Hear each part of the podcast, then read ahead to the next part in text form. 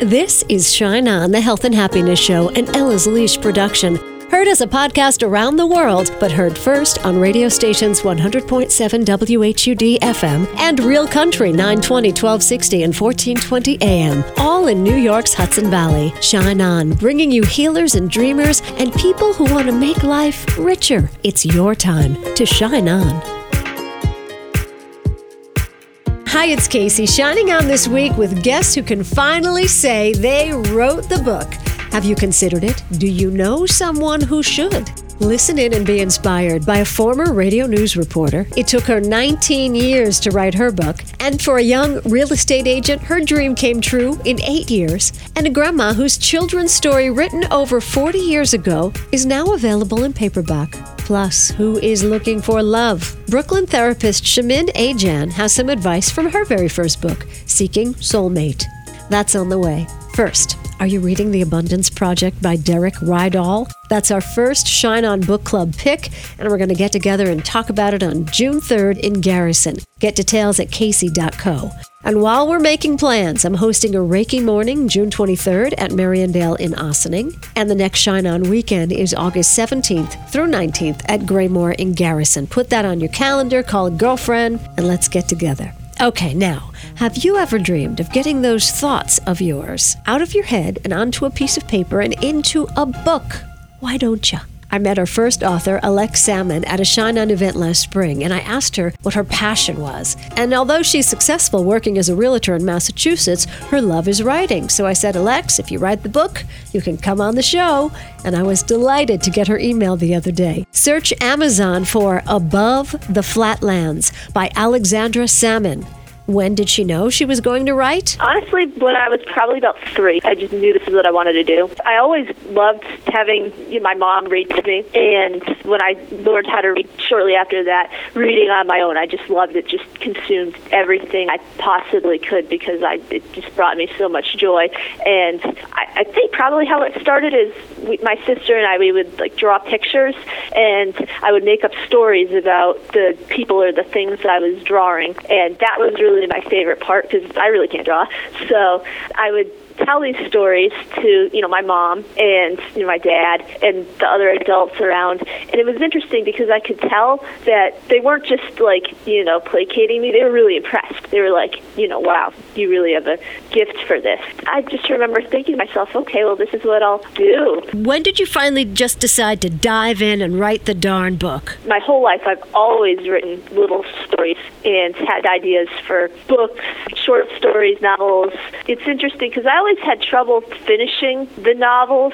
This one, it took me eight years to write, but I, I would always write little short stories and share them with my friends. That was really the one thing that I did best, and that brought me the most joy. So it's always been a part of my life. Alex Salmon is our guest. Above the Flatlands is the book she wrote. Took her eight years to do it. Now tell us about the story. So it's about this family from Massachusetts who has to go into the witness protection program. They go to Michigan and try to restart their lives and put the past behind them. But your past always catches up to you, I think, no matter who you are, and it certainly does with this family. Wonderful. All right, who are some of the characters we'll meet in your book? All their names get changed when they have to go into the witness protection program, but it centers around this, the parents, James and Ellen, the mom and the dad, and then the, their kids. Claire is the main character, and she changes her name to Charlotte once she goes into witness protection. Her younger sister, Isabel, is sort of the wild child, and she reluctantly chooses to go into the program for her own safety, but chooses to go away from the family. And then the younger brother who um, finds his own success in this new life, but really grapples with the weight of burying the old life. When you're young, I think you want to feel like you can make your life whatever you want it to be. And what they find is that, you know, they're kind of restricted in how they can create their own destinies because they have to protect this secret. And it's from nothing that they've done Right. Above the Flatlands is the book available on Amazon, and we can find more about you where, Alex? Follow me uh, on Instagram at Alexandra J Salmon. Uh, also on Twitter, Alexandra Salmon. I have a Facebook page, Alexandra Salmon Author, and then I blog on Medium, medium.com slash Alexandra Salmon. Now, is there anything else our listeners need to know this morning? You know what? This was my lifelong dream. This is all I dreamed about as a little girl was writing my own book, having it in my hand, and knowing that I did it. And it took a while, but I was able to realize that dream. And just for anybody to read it and care about it is a dream come true and a blessing on anything I could have imagined. So I just want to thank everybody so much for listening and for even spending the time and energy on it. Are you going to write another? Of course. Of course. Above the Flatlands by Alexandra Salmon. Put it on your summer reading list. Next, meet Mary Prenon. We worked together in radio back in the 90s. If you struggle with gaining back the same 20 pounds, oh, her book may help you a lot. It's called I'm Lazy and I Love to Eat, Mary. Well, I had several different names because it took me 19 years to write because I couldn't lose the weight. But I think probably a, a couple years ago when I was kind of polishing it up and finishing it up because that's been the story of my life. I was lazy and I love to eat. I still love to eat, but I'm not so lazy anymore. But um, that's when it hit me. so you said, I'll write a book after I lose after I lose, I wanted to. My goal was 50 pounds, and that's what I did. And I actually started writing it in 1998, if you can believe that. And I started out you know, with all great intentions, just like everybody else. And then life got in the way, and then I kept losing and gaining the same 20 pounds over years and years and years. And then for some years, I didn't even weigh myself. and then in 2015, I started to get really serious about it and um, made exercise a priority in my life, and then kind of went on a, a low sodium diet, and that really took off after that. All right. So it took me a heck of a long time to figure that out. you know, it's a journey. It's a journey. So the weight is off and you're keeping it off and 19 years to write the book. I'm lazy and I love to eat. So this isn't just your personal story. You've got some great advice in here for other people who are on this journey, right? I do. I do. You know, and I'm not a nutritionist. I'm not a personal trainer. I'm just a regular middle-aged woman trying to, you know, stay healthy. So I kind of put down what worked for me.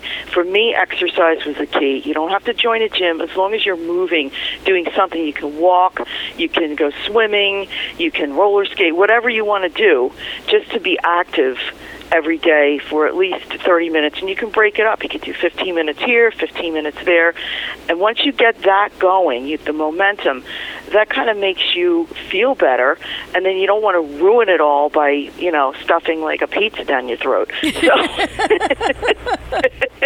so it kind of goes hand in hand but for me th- that's the advice i would give to people is start with just getting some type of movement in every day. Every day. That's going to set the ball rolling. Every right. day. Break a sweat every day. All right. So when you finally said, hey, I did it and I wrote the book, what did that feel like? I, I'm still in disbelief because you know I've been at this thing for so long, and it, it includes all these funny stories about places where I used to work. Um, as, as you know, I worked in radio, right? And funny stories about my early days in radio when we would, you know, raid the sales department meetings and take all the bagels, and just, yes, you know, it's just I've I've really changed my eating habits. I've changed my fitness habits, and it's still hard to believe. You know, it's still a struggle. It's not easy every day day I have to, you know, I fall off the wagon. You know, mm-hmm. I had a bagel the other day. I loved it. But, you know, I get right back on again. But it's always going to be a struggle. But I, I still can't believe the scale sometimes when I look and oh my gosh, how did I do that? You know? Yeah. Um, it's perseverance, and I always just believed that it would happen, and I never gave up. You never gave up in 19 years. How did she do it? Oh. You got to read the book I'm Lazy and I Love to Eat by Mary Prenon. Absolutely fabulous. Wonderful that you can share the journey with us and also give us some great suggestions for how to eat and how to grocery shop and do's and don'ts. So, you know, good. We appreciate all the information and education you're giving us. Now, I have to ask you a question. Okay. What are you going to do with the next 19 years? I've been people have been asking me that, so I don't know. I, I, it's it's uh it's whirling around in my mind. I'll come up with something. Yeah. As long as it's funny, I'll come up with something. Another book then. Yeah, yeah. all right. All right. Terrific. Now when you when you got this back from the printer and you held it in your hands and it's a beautiful colorful book with a picture of like you in a hammock with your burgers and fries and your kitties in your front lawn. Yes. When you held the book in your hand, how did it feel? It just it just felt kind of surreal because it, it was I, I couldn't believe. I was like, did I really did I really do this? And and it's me. Like everything. I have a good friend of mine who's a graphic artist did the cover, and I described to her what I wanted, and she just did it perfectly. And I was like, wow. I, I really I really did it. It's like I said. It's it's. I look at it and I sometimes I can't believe it. Do you have a page where we can go to find out more about you, a website or anything like that? You can go. I actually have. I haven't set up a website for the book, but if you just go onto Amazon.com and just type in the name of the book, it'll come up, and there's a little background about myself, where I've worked, and you know, kind of my background is in print and broadcast news, Right. and now I'm doing uh, communications full time. You can find more on Amazon.com. Super. All right. Now, are you call, have you called your local library yet and your local civic groups and say, "Hey, I want to come talk about my book"? No, but that's a wonderful idea. Girlfriend, get yourself great on a book tour. Get yourself on a book tour. Honestly, your local Barnes and Noble, they will take you. Yeah. Um, your local library, your local Rotary Club. You you know how to write a press release, so get your get yourself out on a book tour. That's a great idea. Mary Prenon, this is a great idea. I'm lazy and I love to eat by Mary T. Prenon. Look for her at a library near you. She's a gem. And now meet someone I love very much my Aunt Jerry. Geraldine Bertolini Lynch, my mother's sister, has the sweetest story you ever did hear. Aunt Jerry, at her soul, I believe, is an entertainer. She's always had a magical way, way back when with her Girl Scout talent shows when her kids were little, and then with her own exercise class back in those Jane Fonda days. And when she retired to the villages in Florida, she looked around and saw this growing community had every type of senior sports team, but no cheerleaders. So she created a cheerleading squad that is over 130 strong today. They dress in matching white skirts and red tops and bring their pom poms and dance routines to every parade and celebration while raising thousands and thousands of dollars for charities. Now, Aunt Jer is used to being interviewed by the media for her cheerleaders, but today it's all about her new book, Buzzy the Bee. Well, actually, this story started many years ago when my daughter Cass, Kathleen, was in middle school. Their teacher, English teacher, asked them to write little stories. So um, she came to me not knowing how to start.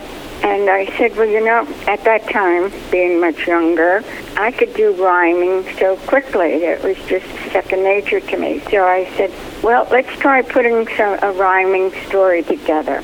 And I started with just rhyming so that she could help with a little rhyme here and there. Uh-huh. And that's how Buzzy the Bee started. But my family wouldn't let Buzzy go. They loved it so much. Every time they got together, it was talk of Buzzy the Bee. Mom, you have to publish it. Mom, publish it. Well, I had six children, and there's no thoughts of publishing anything at that time. So uh, I would just smile and, and ignore it.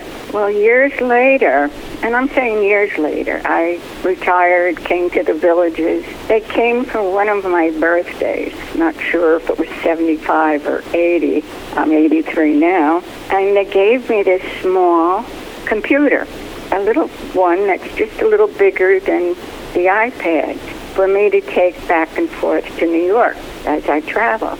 Well, there they are, all circled around me, and my son says, Mom, read what's in there. Of course, they had put in Buzzy the Bee. Oh, they And put it in your computer. on the computer, yes. So I had to read it, and they went on again. Mom, you should be publishing this. You know that. And I, again, thought it was adorable that they felt this way and just smiled and let it go.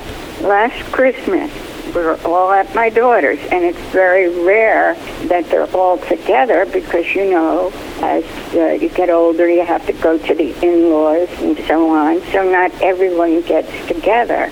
But there they were, all together. And they said, Mom, come and sit down.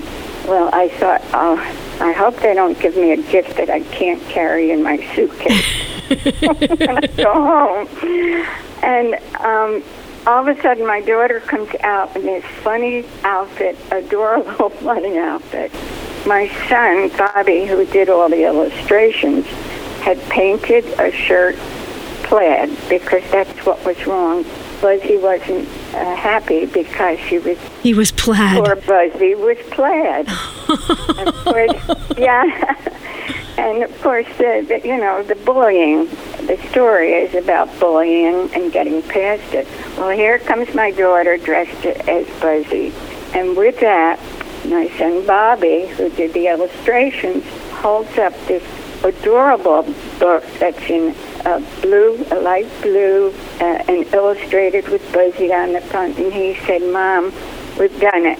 You're an author." Oh my heavens! It was just the beauty of it was in their faces. It, it was just it, just amazing to me that all these years they wouldn't let Buzzy the bee die, and they were just so proud to do it on their own. So it was just one of the greatest gifts at Christmas a mother could ever receive. Just something that every mother should feel the beauty of all their children uh, in one thought, Yeah. just happiness. So it's, it's a great thing. It is a great thing. Now you are a published author. You are a published author. I ordered your book off Amazon by Jerry Lynch. I mean, uh, do you think you're, you'll write another one? Do you feel so inspired, or how do you feel? Well, actually, right now I have notes all over the house. They've got me rhyming again, which I haven't thought of in years.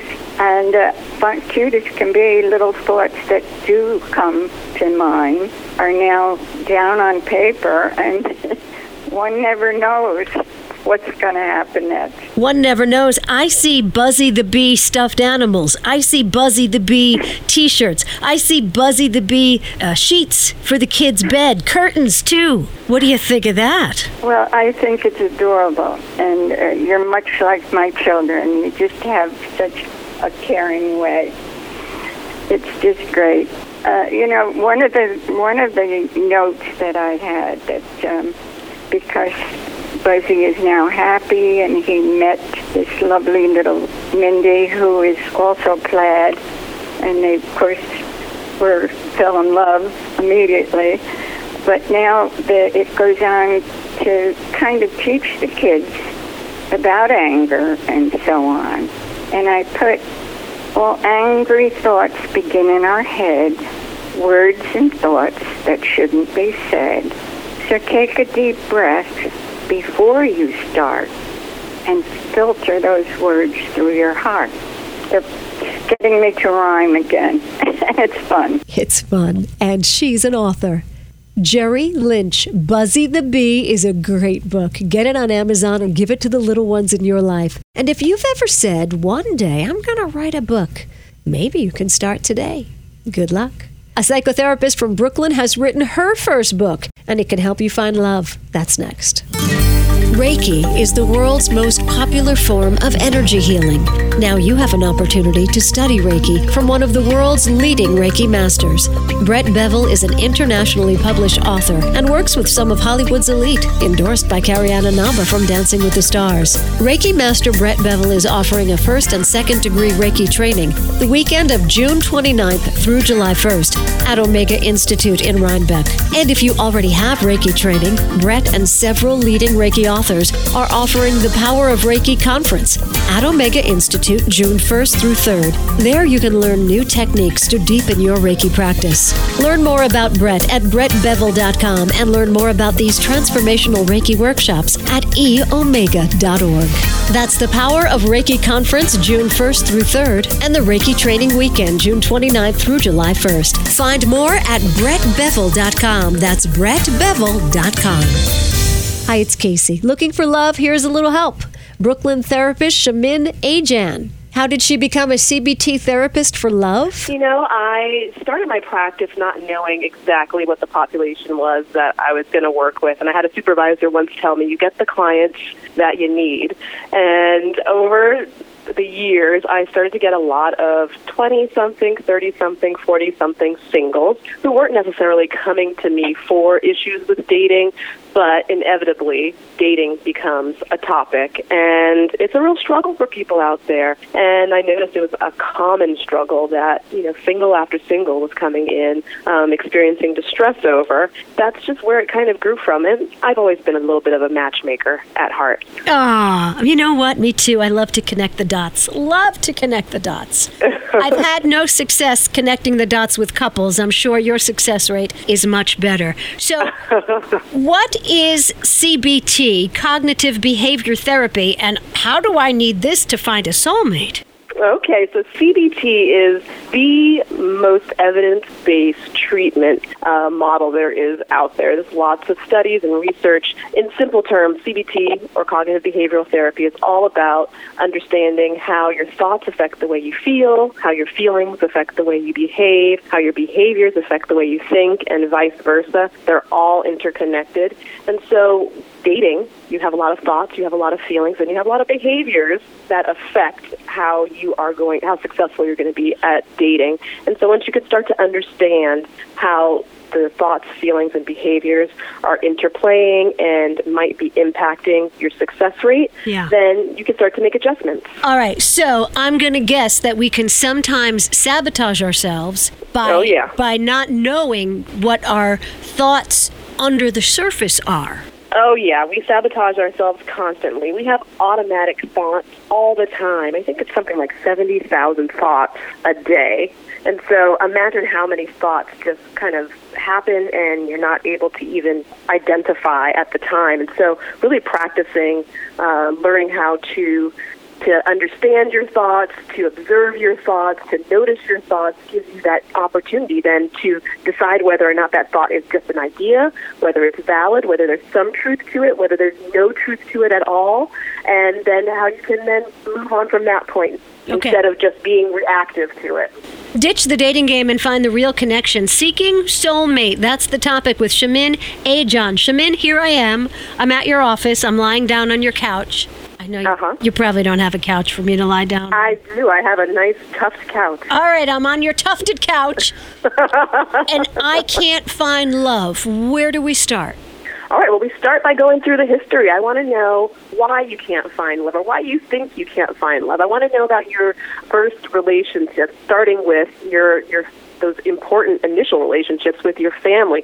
What does intimacy mean to you? You know, how did you identify intimacy as a child? And that's where we really form those ideas of intimacy. As a child, intimacy is all about connection. It's all about feeling comfort, feeling cared for. Um, and then I want to know about those first experiences that you had with crushes, with rejection, with being able to then put yourself out there again after being rejected, and then what your successes and what your failures were. And we want to dig in there and we want to see what's worked and what maybe hasn't worked so well. Right. All right. We're going to be here a long time. Just letting you know. uh, Shamin, okay. Now I, I have a first date, and, and I'm heading Uh-huh. out. What do I need to do?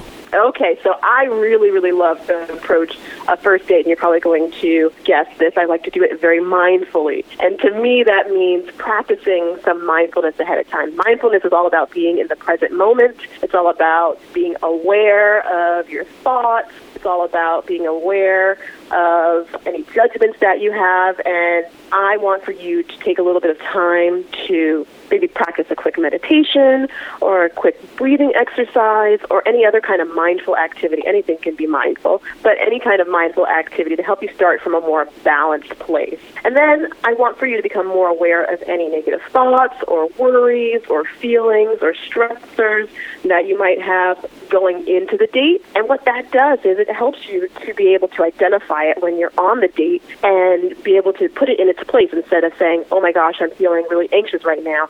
That probably means that I shouldn't be on this date at all. No. I was feeling anxious prior to this date. I'm just a little bit nervous. Or I've had some bad experiences and I don't want to color this new experience with those bad experiences. And so it helps you to be able to identify it ahead of time and then to, when it pops up, be able to recognize it for what it is. Shamin Ajan, a Brooklyn therapist, Seeking Soulmate is her first book on Amazon. So if you're a professional and think there's a book in you too, write the darn book. Our thoughts for the day come from authors. Philip Roth said, The road to hell is paved with works in progress. Stephen King said, The road to hell is paved with adverbs. And Ernest Hemingway said, We're all apprentices in a craft where no one ever becomes a master. Shine on. You've been listening to Shine On, the Health and Happiness Show, for your entertainment only. Heard Sunday mornings on 100.7 WHUD and on Real Country's 920, 1260, and 1420 AM, all in New York's Hudson Valley. Subscribe to Shine On on iTunes and SoundCloud and catch a show anytime at kacey.co. That's K A C E Y dot C O. Shine On.